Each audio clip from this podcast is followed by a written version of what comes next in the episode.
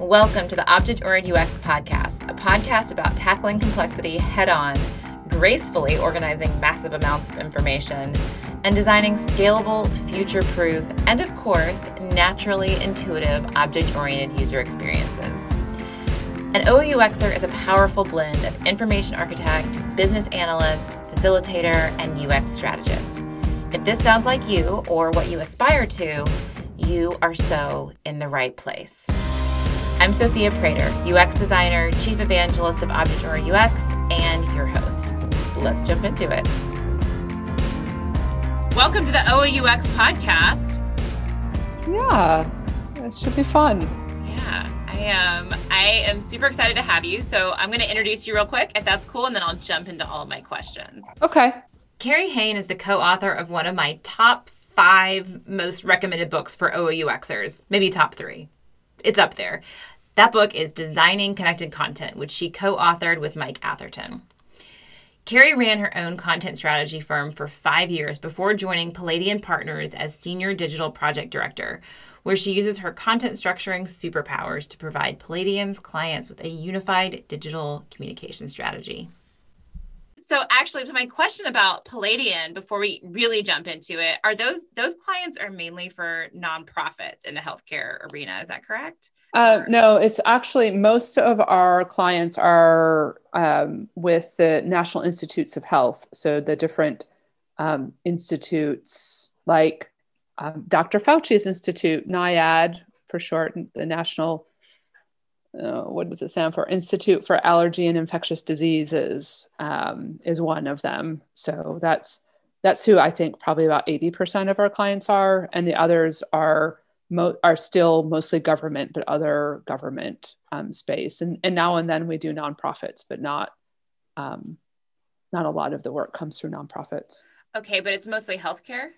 It is all healthcare. Yes, all healthcare. All well, right. yeah, yeah. we could so, say that.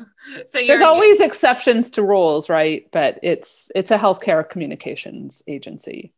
Okay, so you're dealing with all that complexity of healthcare that um, that really anybody in a healthcare industry uh, can can relate to. Um, I've had a few clients that um, that do um, electronic healthcare records, and those those projects have been some of the most complicated projects that I've ever been on. Um, so they can definitely, I am, uh, I'm sure that they could use you and creating that unified digital communication strategy. Uh, I'm sure that is a really uh, fun and exciting challenge. I can imagine. Yeah, sure. fun is relative, right? well, I can imagine that it's quite a a, a puzzle to untangle. Yes. Um, yeah, so. Sure so backing up um, maybe we'll get more into into your work at palladian but let's back up a little bit. Can you kind of get us up to speed? How did you end up so deep in information architecture and content strategy? Can you kind of give us your path on how you got here? Um sure. It you know like so many of us it was accidental um, getting in on the early days of the web but um, i've really always done this. Um, it just became um, got a name as I went on and, and learned more um, and the and as the the web and digital matured, um, I was working as a communications director at a small association when I created an access database for our membership instead of Word.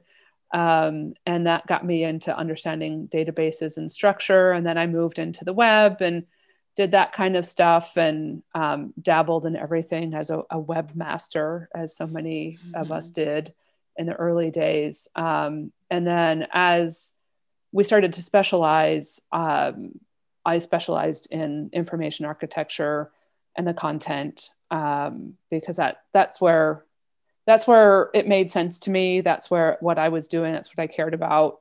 Um, and it, once I started working with really awesome developers and uh, visual designers, it made more sense for me to focus on how to uh, organize and um, make things useful um, in a way that um, the the developers and designers could support. And we're working all together to make sure that um, we met user needs um, and um, met the needs of the people who managed the content in the back end.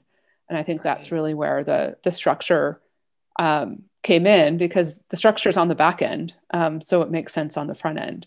Um, right. And, and it just developed over, over the years and getting involved with first the, the information architecture summit and then as that transitioned to the information architecture conference and um, being involved in that community um, as well as the the content strategy community um, just just kept kept it growing and kept me learning and um, being on the the forefront of of what's going on. Yeah for sure. So going back to that that decision when instead of um, to basically instead of going into a word document going into access and look, starting to look at databases as a solution um, what do you think it was about your particular personality or inclination? Like why why didn't you go the word route? Why did you decide to go into something that maybe a lot of people would find more intimidating or more difficult? Um, what do you think it was about about carrie that um, sort of sent you in that direction?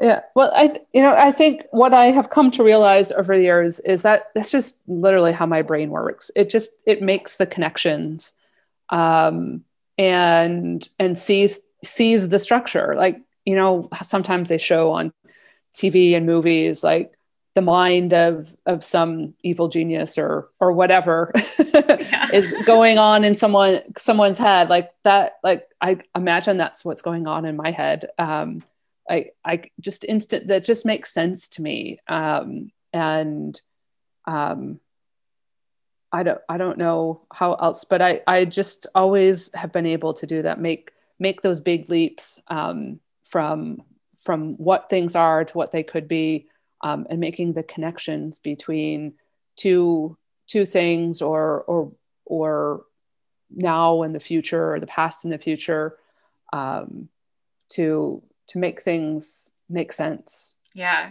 Inherently, I just things have to make sense to me.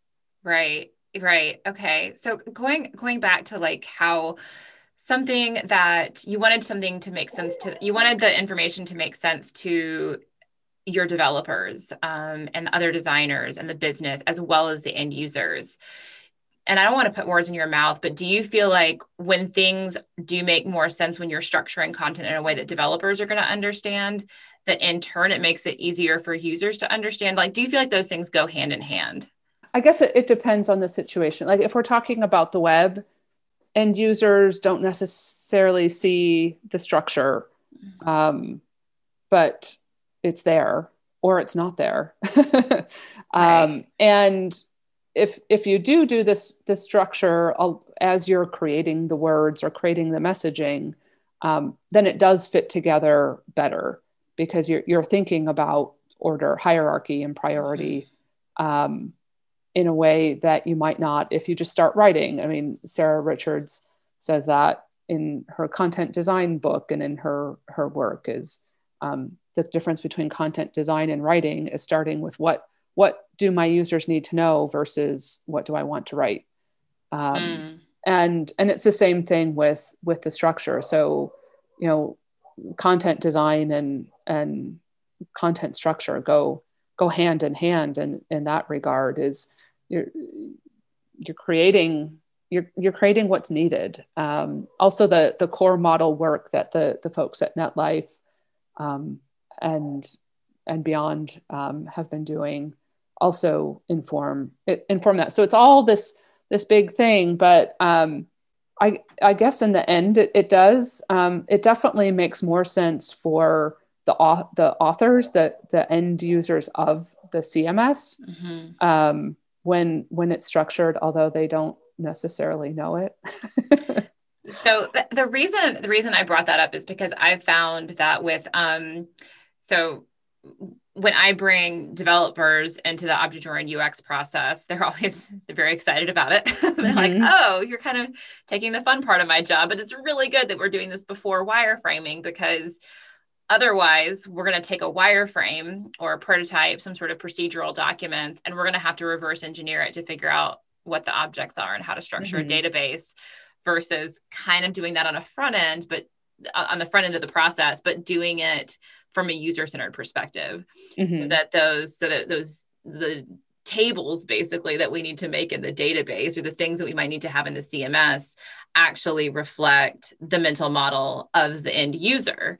Um, and kind of having and so i'm thinking about that corollary and also the corollary of structured content being better from an seo perspective and being better from like a a bot perspective mm-hmm. um, while also being better from an accessibility perspective mm-hmm. um, so it's kind of like you often when you structure your content well you're killing like eight birds with one stone um, kind of like everybody's happier.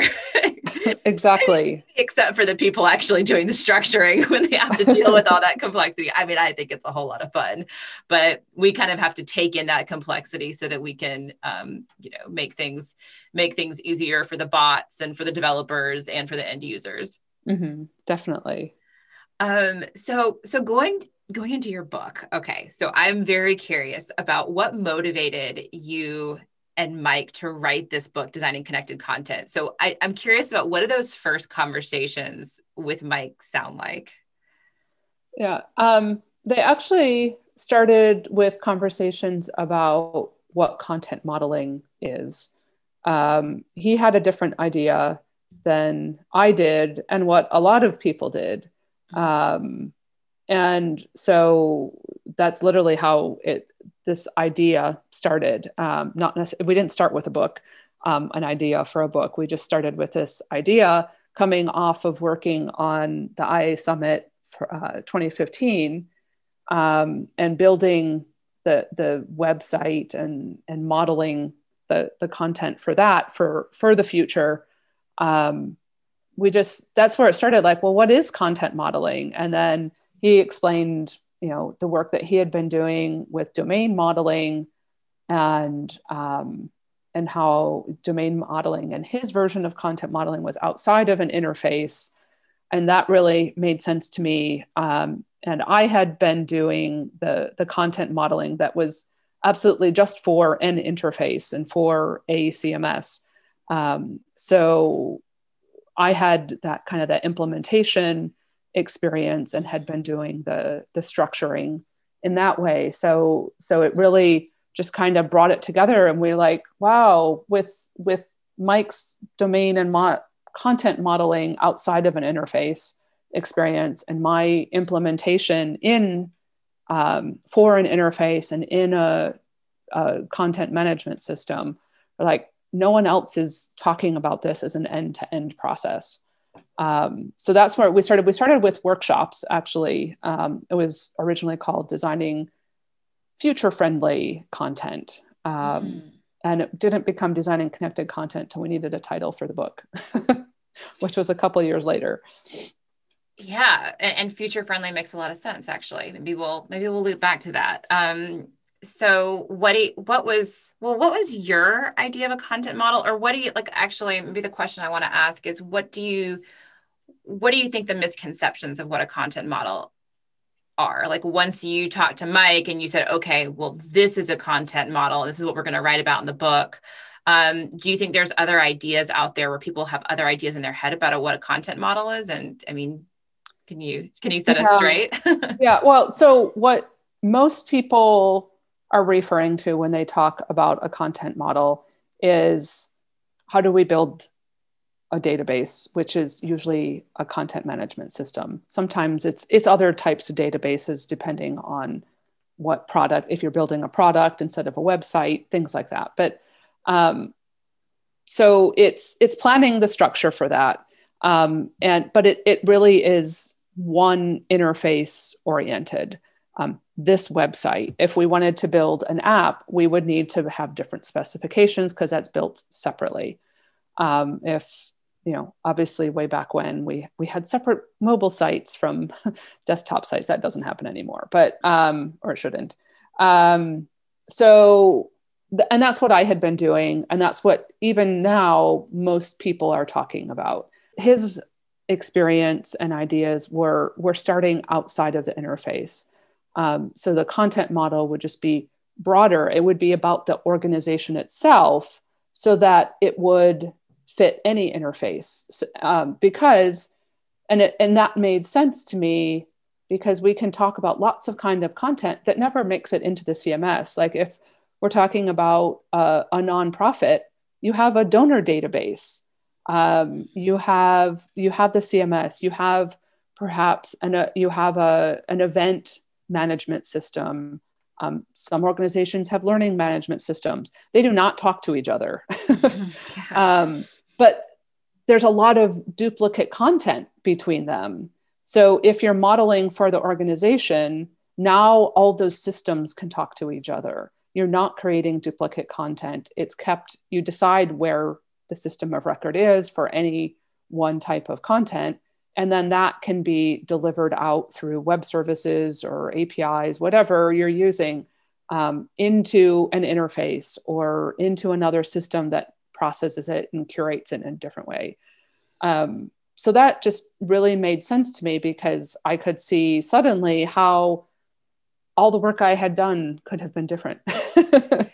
yeah. Oh, yeah. I, I remember going through that realization as well that I had been designing from a, a like a screen perspective, a product mm-hmm. perspective, um, versus from just figuring out like what is the truth here? Like what is like actually modeling the truth of an organization um, or like a, a user's mental model? How are we actually thinking about this domain?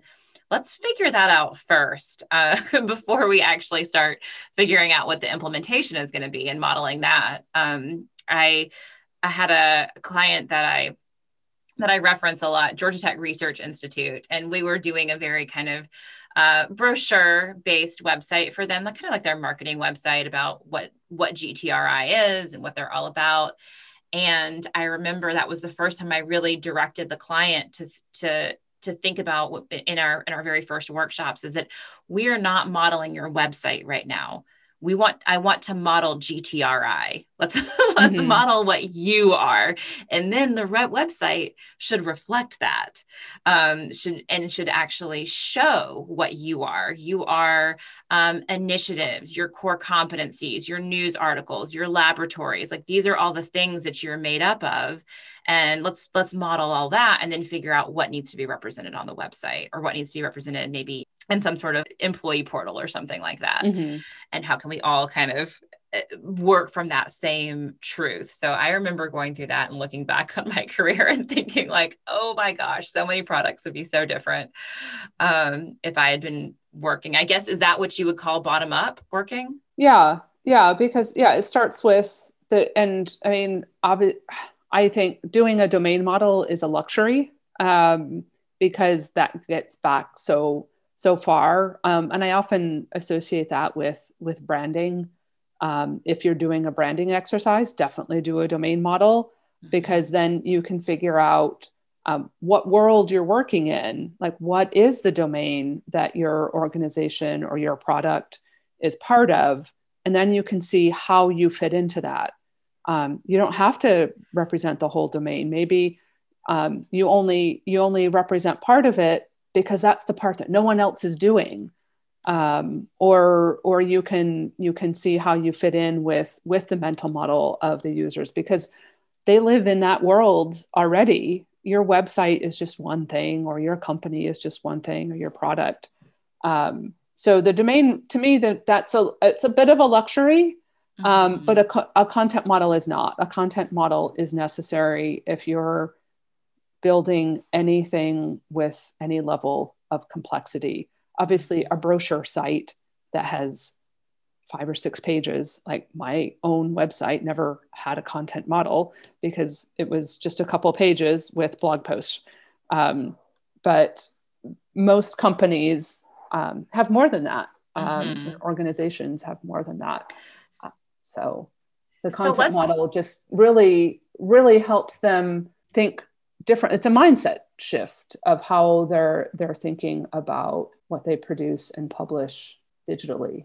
So let's differentiate a content model and a domain model because when I was talking about GTRI, I was still thinking about that as a content model because it's still going to be within the GTRI world. And mm-hmm. maybe that content model, or what I would call a system model words, um, would be just for that particular system. So we're going to base the website off of it. Maybe later, uh, a an admin portal or an employee portal could be based off of it as well. But we're going to model GTRI so that we can then model we're going to model the gtri system so that then we can create a website that it was a little bit more than a brochure website it had like you know news articles and um, people and th- like a directory and things like that in it so uh, one level up from a, mm-hmm. a, um, a more robust brochure um, but i would think a domain model would then be to say like okay let's model high tech research. Like that would mm-hmm. the high tech research would be the domain. And then we get into like contractors come in and government entities come in. Like now you know darpa's becomes mm-hmm. an object. And like that's when we're really doing that big zoom out which i 100% agree with you. And that was actually one of my questions that i wanted to talk about is that it does feel like a luxury. And and in the process that you guys outline, you do recommend that going and doing that domain modeling and then kind of like cinching that domain model in. Um, to basically see where the system fits within or the product or the service fits within that domain so when are there project are there projects that you sell the domain model a little bit harder on and projects that you don't or when do you think it's really important to do a domain model and when do you and, and how do you sell that um, when when i was selling services um, i really only did the domain model when someone asked for it um, which which did happen. You know, people who were familiar with with the with the book, with the concept, with the things that Mike and I have been sharing over the years um, at conferences and articles and things like that. Um, so for people who were like, "Yes, I want this," but either I don't have the time to do it, or I don't fully understand how to to make this happen, um, I would come in and do it. I never, I think the only one time did I kind of convince a client to do a domain model. And that was when that company was really creating the company. um, they were they were in early stages. It was a um, it was a, a product company who was going from paper to online so they were really trying to figure out how they fit in, and they wanted they ultimately wanted to create a a new domain um, that they would be the leaders of, and it was a little bit different than than their competitors, but um, that was the only time I'm like, hey, yeah, let's do this domain model mm. thing. Um, whereas most of the other times we started with a content model um, because we we were focused on a website um, and how the how the website could be made better for for everyone for the end users for the the people who had to maintain it for the designers all all the people involved um, and so yeah i it, it it's something I don't I don't believe we can convince people to do things. We can educate them and get them on board and then have them ask for it. um, but doing working working to get someone to do a domain model if it doesn't affect their whole their whole company um, is really hard right. Yeah and i well, i 100% agree with you that i think that the, the time to do it is if you are in sort of a startup mode and if you don't under if you have not fully fleshed out your even your your product or your product market fit. So if you know that like okay, we're going to be creating something in the dog training industry and we want to create a service in the dog training industry but we're not really sure what that service is, modeling out that whole industry and I think you mentioned this before but saying like looking at like who is tackling different parts of this domain like this part of the like you could seriously do a heat map and say mm-hmm. well over here this part of the domain is there's a lot of activity there's a lot of competition but wow when you look at like trainer to trainer communication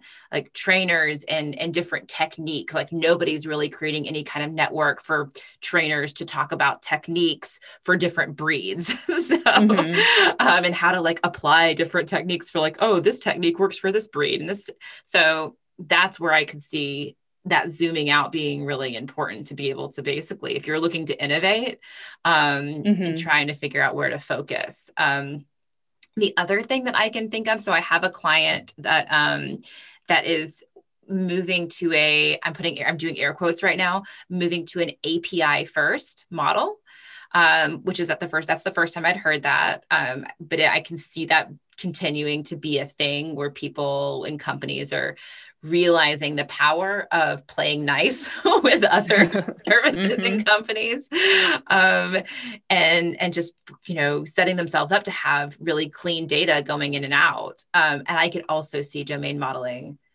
be important there where you just know that you're going to need to connect to a lot of other services or products so um, and you know what i just realized as i kind of so when I was trying to, I, I asked two questions at once, but then I sort of went right into another question. Um, so this difference between the content model and the domain model, do you have anything else to say about that? Like, do you think that, do you have any other kind of nuance to add to the difference between these? Um, the way I usually differentiate between them is the domain model models your domain, the subject area. Um, it's it's general. It could theoretically apply to any organization that operated in that domain. Um, whereas the content model is for your organization, it is unique to you um, it, because it's how you represent yourself in that domain. The domain, um, you know, we talk about it as the domain being the, the most stable uh, thing, it's the bottom of the stack. Um, it, it doesn't change very often because the truth doesn't change very often, um, despite what some people are trying to do these days. um, but but just how things work um, doesn't change often. You know, it's kind of like the pace layers. The content model doesn't change very often um, unless you redesign your organization or, or redo something. Um, the con then then you know you go up from there in layers that change more often. So it's absolutely like a you know part of a, a pace layer type thing um where you all right so we got to get we got to get now we got to talk about pace layers. talk about pace layers now.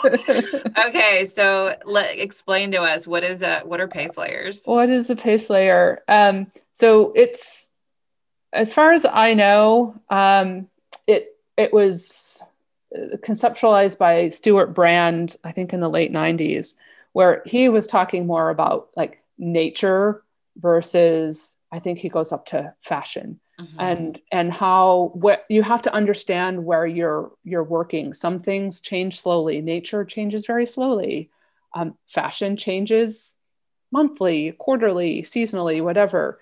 Um, and it's always different. So, and then there's lots of things in between. I can't remember all of all of them but um, it's it's just you have to know where where you're where you fit you know form function. There's there's all these these different things. Um, so you have to to understand the the pace um, mm-hmm. at which change happens. So you know you know you don't spend a lot of time on the things that ha- change quickly or you need to be able to make sure that the things that change more slowly can adapt to the things that change quickly. So um, you know i've been as over the last year i did some some more analogies talking about different kind of pace layers and different um, stacks of things to to show how similar they are across different uh, industries and disciplines. Um, so you know stewart brands is more general. Jorge arango has um, I think he called them information layers in his book, Living um, in Information. He talks mm-hmm. about it and shows how it works in the information space. Um, Jesse James Garrett's uh, elements, of, I think elements of user experience is that his yes, diagram, of course, yeah, from 2000. It's the same. It's the same thing. Um, all of these things, we have the structured content stack. So um, all of these different things, it's like we're not we're just applying it in a new way um, these ideas that just exist in the world, that exist all over the place. Um, and the more we can borrow from other domains um, and bring it into ours and stop making new things up, yeah. just just iterating on something that already exists, um, the better because it will it will be more stable for us because someone else already worked out the kinks. right, right. So I have your structured content stack. I have it right in front of me. So I'm just going to kind of for the, for our listeners to just I'll just kind of work your I'll I'll, I'll work from the bottom up um, for Carrie and Mike's version of of these pace layers and and like you know Carrie like you were saying there's so many out there. Um, but let's talk about yours. So you have at the bottom you have the domain model and you guys define that as the shape and structure of the subject of your subject matter. And then you have the content model above that, how content is broken down and connected. And it's going to be based on that domain layer. It's going to be sitting on the foundation of that domain layer, but things might be different because it's based mm-hmm. on an organization. And then you have the actual content above that. So the words and the pictures that are conforming to those different content types. Um, and then you have representation above that the windows into the world um, your actual screen design and your layouts and then you have navigation on top of that the pathways through the connected content. And you have it kind of stacked um, from more stable to more volatile. So i have so i have oh my gosh which question to ask first? Um, first i'm very curious. Now if i was going to reshuffle these there's only one change I would make, and that would be to move to switch navigation and representation. Um, why did you decide to put navigation on the top as, as being the more volatile than representation? Because every person who interacts with your interface does it differently. They navigate through your site differently. Um, so, as Andrew Hinton said in a in a talk a couple years ago, navigate is a verb. Um, it's not just the menu. Um, so many people think of navigation equals menu. Um, we we are using navigation in the in a thoroughly um, pure way of how do you get between things. Um, so that's why that's at the top. Got it. So? Okay, and so I'm sold. All right, got that was easy. I, am sold. So, so I think I was misinterpreting it. So when and and you guys do very similar thing. We we teach so much of the same stuff. So when I'm teaching system modeling, basically crow's feet and cardinality and teaching how to determine if something is a has many relationship or a has one relationship between these um, between two two objects. Um, this is where I'm, I usually teach that we're designing that. and We're starting to design the navigation because, as you guys also say, we want the user to be able to navigate through those real world relationships. So we're figuring out, okay, well, if a author has many books and a book has you know one or maybe more authors we should be able to navigate between those i'm looking at mm-hmm. the book i can navigate to the author i'm looking at the author i can navigate to the book right um, so I was thinking that like the like designing those paths based on those real world relationships, the paths are kind of not set in stone, but feel very solid. But but the context that the user is in, and also how they might rep how they might navigate based on um, context and also how uh, the system might give different recommendations for different users. So I'm looking at this book here and it's going to show me here's other products that you might like based on the book you're looking at. So my navigation so are you talking about the navigation paths that like just so many users are going to take different paths or designing in the ability to take those paths? Um, I think it's really the ability to to take whatever path. It's I use the choose your own adventure analogy um, we we I I see so much. Gerry McGovern was talking about this recently too. I so often we design we think about how we want users to use our product, how we want them to go from here to there. The web is not linear by any stretch of the imagination. Um, right now, every page is page one.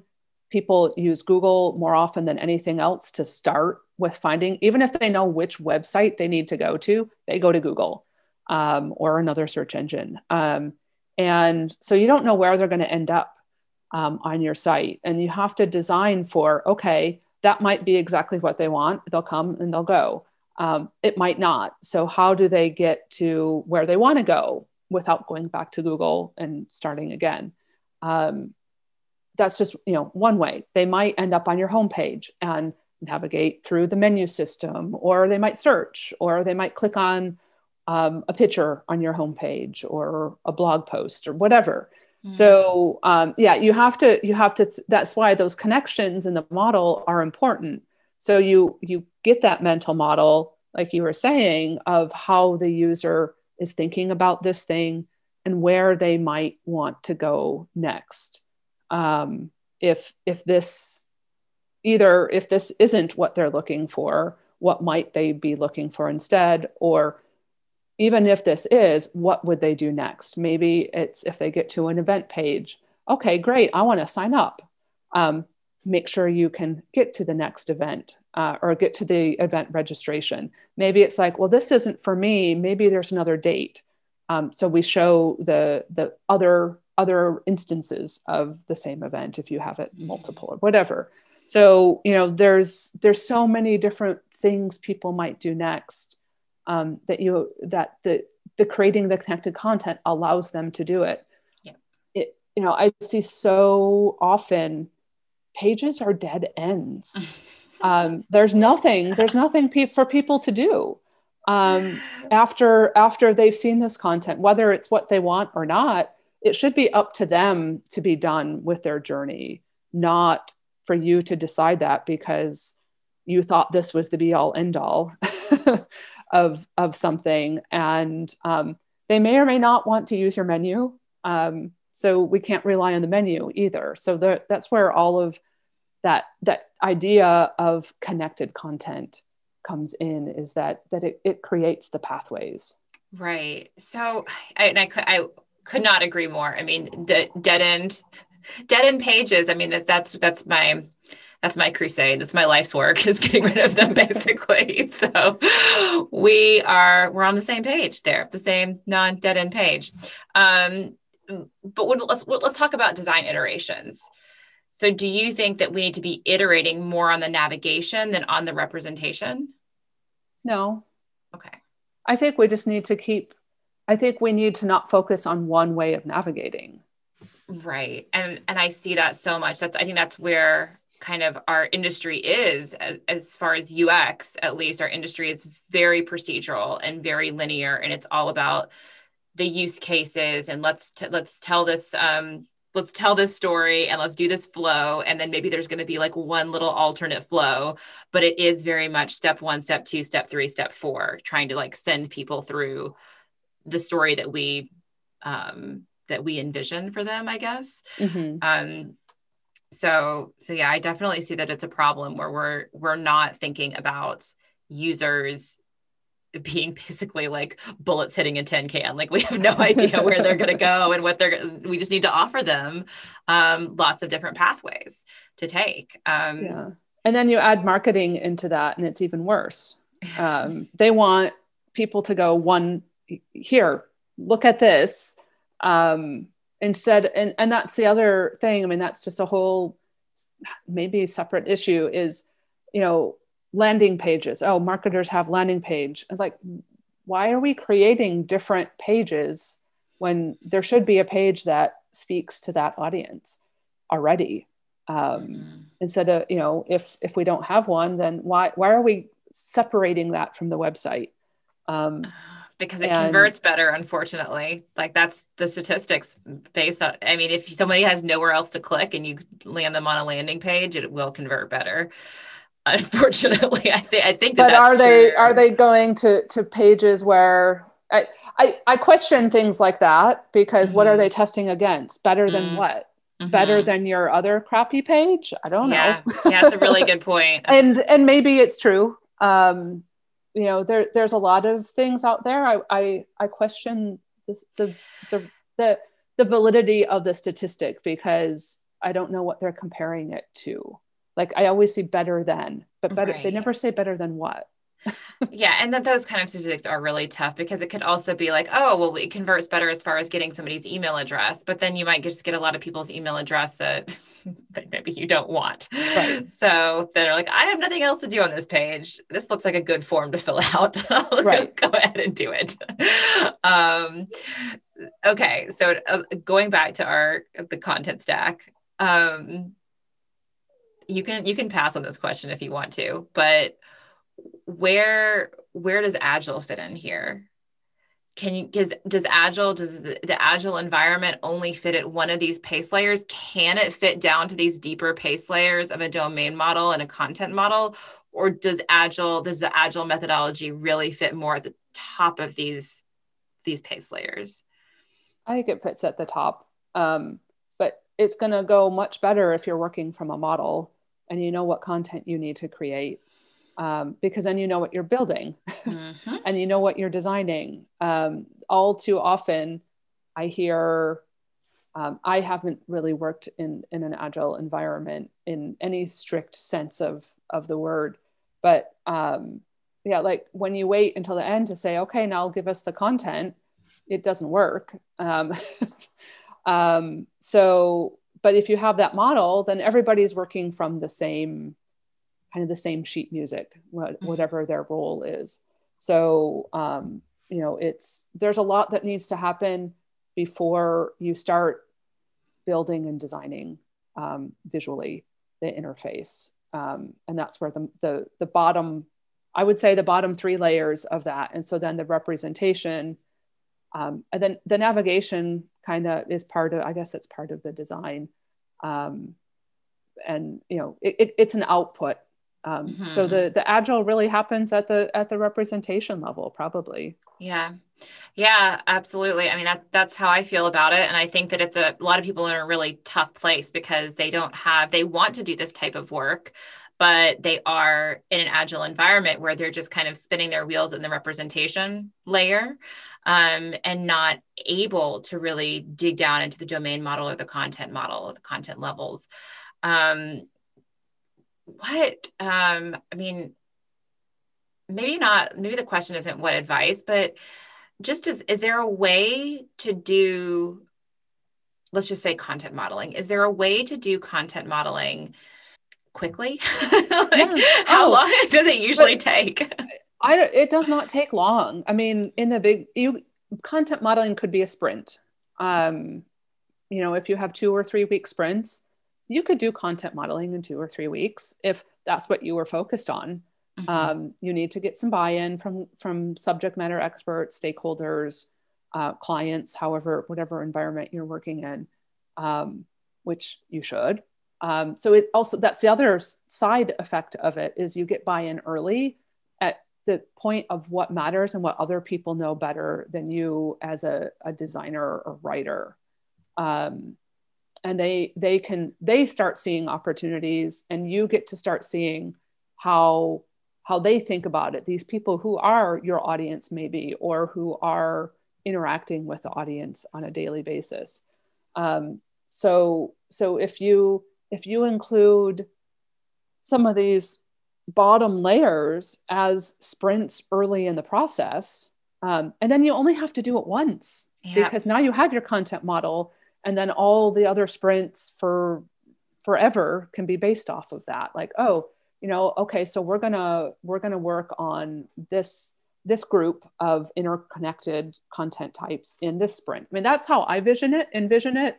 Um because then you can work at you know because now you can have people write the content. You can have the interface designers work on things. You can have the developers work on things um, because you all know you all are you know what you're building you know what you're writing you know what you're you're designing. Um, so take those things that are all interrelated work on those first um, and then in another sprint work on the other ones. And then at some sprint you have to start tying them all together. But um, and that that's that's my vision mm-hmm. for for making it work.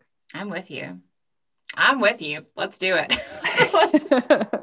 I think it, it's just so it's um it's so ironic that we we get um we get so tied up in this representation layer um, that we're just we're iterating we're iterating we're iterating but when you're iterating without that content model um, and, and without this idea of what are our what are our content types slash objects what are those things what are those things that people actually care about um, how do they all connect to each other? You can if you have an idea of that which again i i I echo you 100%. It doesn't take long. I mean, in just a few weeks, you can get a really good idea on what you're working with and get everybody to see that same thing and make sure everybody's calling the same things, the same things. They're not calling, putting different labels on different things. And it just makes working together a whole lot easier if you just yes. are using the same words right. Um, to describe things. Um, so then you improve your communication, you see a bigger picture. And then once you see that bigger picture, then you can zoom on into a piece of it and say all right let's work on let's work on these two highly connected content types here and let's refine them and like see how we can kind of work across our entire system to upgrade them or, or make them better um, versus uh, tackling tackling development and design feature by feature, which is mm-hmm. a really great way to end up with a big monster of a system. Yes. So um, one uh, one quote that you guys have in your book that I have on a on, on a slide and people see it with with your names on it and a little picture of your book. Um, I get, show it in almost every presentation I give is the quote: "People don't care about the containers; they care about the things they contain." And I, I just love this so much. So, but it's so funny because the con- the things the containers people don't care about the containers. That's the representation which people yeah they want it to be they want it to look nice and they want it to be basically ergonomic so that like it works the way that they think it's going to work. But what they're really coming for um, are the things. So I, I, follow up with my my version of that quote is that nobody cares about your calendar picker. They care about the event that they're going to right? Like you can have the best calendar picker in the world and no one's going to blink an eye unless of course it doesn't work. Then it'll be a problem. So we're all caught up in this representation. Do you have any idea, like, how did our industry get so fixated on the containers? We what happened here? Time for that. we have nine minutes. it, because because it's pretty. Um, it's it because stakeholder. It, it's because that's what they're asked for. Um, like honestly, and I I have a real problem with this. Well, people just want to know what it looks like well, of course they do. But you should know how to do your work so that you can you can hold people off. um, and and that's what I spent I you know I do a lot of like just wait, just wait. And but you giving you're not just saying wait five months, you're saying, you know, okay, well, to find out what what we need to be on the screen, we need to talk about what needs to be there in the first place and and getting getting people uh, what i have found is people develop that patience when you're when you're engaging them and uh, them and people are stakeholders or clients in this in this case of um, yes you know the homepage i do last because it's the least it's kind of the least important yes, thing yes. Um, and it and it, the, it only cover you, of your book. Like, yeah you have to know first. you have to know what's in your site so that you can figure out what what is needed on the homepage. If people come to the homepage i think the homepage has a very specific purpose. And um, it, it, it people if you don't focus on what's in the site then everyone's focused on getting their piece of the homepage and then their homepage is awful um, and it doesn't work.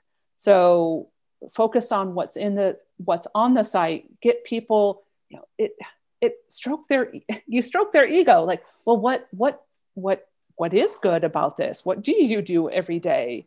Um, and that gets you to all those those pieces. So um, it's really understanding what's important and being able to work with other people being able to pick your battles. Um, yeah people want to know what it's going to look like. So you know ideally we go through our process. There's never an ideal situation so yeah, after we have our models and we've we've mapped out how they'll be represented on you know represented on the page in in in tables not in an interface um, design the interface let them know what it's going to look like um, so you can keep working um, and if they don't like what you've you've settled on then you you still have time to fix it um, so you you but you you pick you pick those out and see what's mattered. I know a project a big project i worked on a couple years ago um, there was at some point um, they had to our client had to present to the board what was this you know what was this new website going to look like? Okay we can work around that. So what at this point we'll we'll know what's we'll we'll work on the homepage first. Okay. Um, you you you figure that out but you don't do it just like okay well they just want the homepage let's give them a homepage um, and so I'm gonna stop there because anything else I say well, would probably get me in trouble. So right. I mean, it's um, and and it's. I think that the short answer of people want to people want to see what it looks like because it's pretty, um, and they think that that's the best way that they can give feedback. I think another piece of this is as far as from an information architecture and content strategy perspective we haven't been that great about bringing people in and in a visual way that's not it's a vi- different type of visual way mm-hmm. to show them like here's how we can collaborate together um maybe not in a spreadsheet maybe um, no never like, in a spreadsheet yeah so like i think that that content modeling work is so helpful because it's visual for people but it's visual it's conceptually visual mm-hmm. um and people can kind of get, grab a hold of that and get involved. And I mean, the ironic thing is when it comes to stakeholders and engineers, as far as like them begging for wireframes, is they're not that great at especially stakeholders are not that's not their job. They're not great at reviewing a wireframe. Right. They're good at that like what they're best at is helping out with their subject matter expertise mm-hmm. um, or how they know the industry or actually providing feedback on prioritization. Um, and that's where we can really use them and we can do that through other artifacts that happen right. before right. The, before the wireframes right yeah so we, we have to stop being married to these specific very specific interface design tools mm-hmm. and artifacts and deliverables um, it it really I said it before. Well, all of this is a mindset shift. Um, it's it, it's easy for some people, and for some people, they never get it um, for whatever reason. Um, but it's not. It, what I what I have found, and maybe you have found this too, in in giving in teaching classes and giving presentations, um, doing different things getting out there, you know, when people get it, they get it and they're really excited and they go back to wherever they work on a daily basis and put it into practice. Um, people, I find that other people are obstinate and they don't want they don't want to unlearn what they know so that they can learn a new way that would actually be more effective. Um, but they're they're just married to to the way they know and the way they've always done it and they're not they're not going to change. Um, so yeah. i think both there's a place for both people. The, um, but people get very yeah. set in set in their ways that um i actually just started watching uh rewired which is a show on the the gaia network. So it's full of the woo. But um that he talks about he's talking about how the brain works. And he's talking about how um neurons that that fire together wire together. And after you've been thinking in the same way or working in the same way for so long you basically like you have to change your brain grooves um you that's that's really hard for hmm. people mm-hmm. um if you've been doing something a certain way for 10 years 20 years now now some people in the industry um it's going to be tough um so my general um my general uh basically strategy is is get them while they're young. well, and we should cut that out of the podcast, don't we? We're not going to have well, But it's well, it's it's early, but and I think that this is this is part that along the, the same line it's it's the design education is not teaching this. Yeah. They're not teaching this at all at Absolutely all. not. um, so so no one's learning it when they're learning it. Mhm, um, mhm. and so the luckiest people are those who join a team as a junior designer developer writer whatever um, is joining a team with someone le- with with a leader who understands it who understands you know this this interconnected way whatever you want to call it connected content Mm. um, object oriented ux things like that so um, you know then that's how that's how we spread that's Yeah. how we spread it um, to to be more and and i hope that one day soon um, it spreads to the people who make the curriculums at these different design schools whether it's at the university or or boot camp level. Um, it would be great to to have them change their curriculum to in, include these concepts Absolutely. Absolutely. One day of information architecture is not enough. I'm looking at you, General Assembly. Um, I'm going to call them out.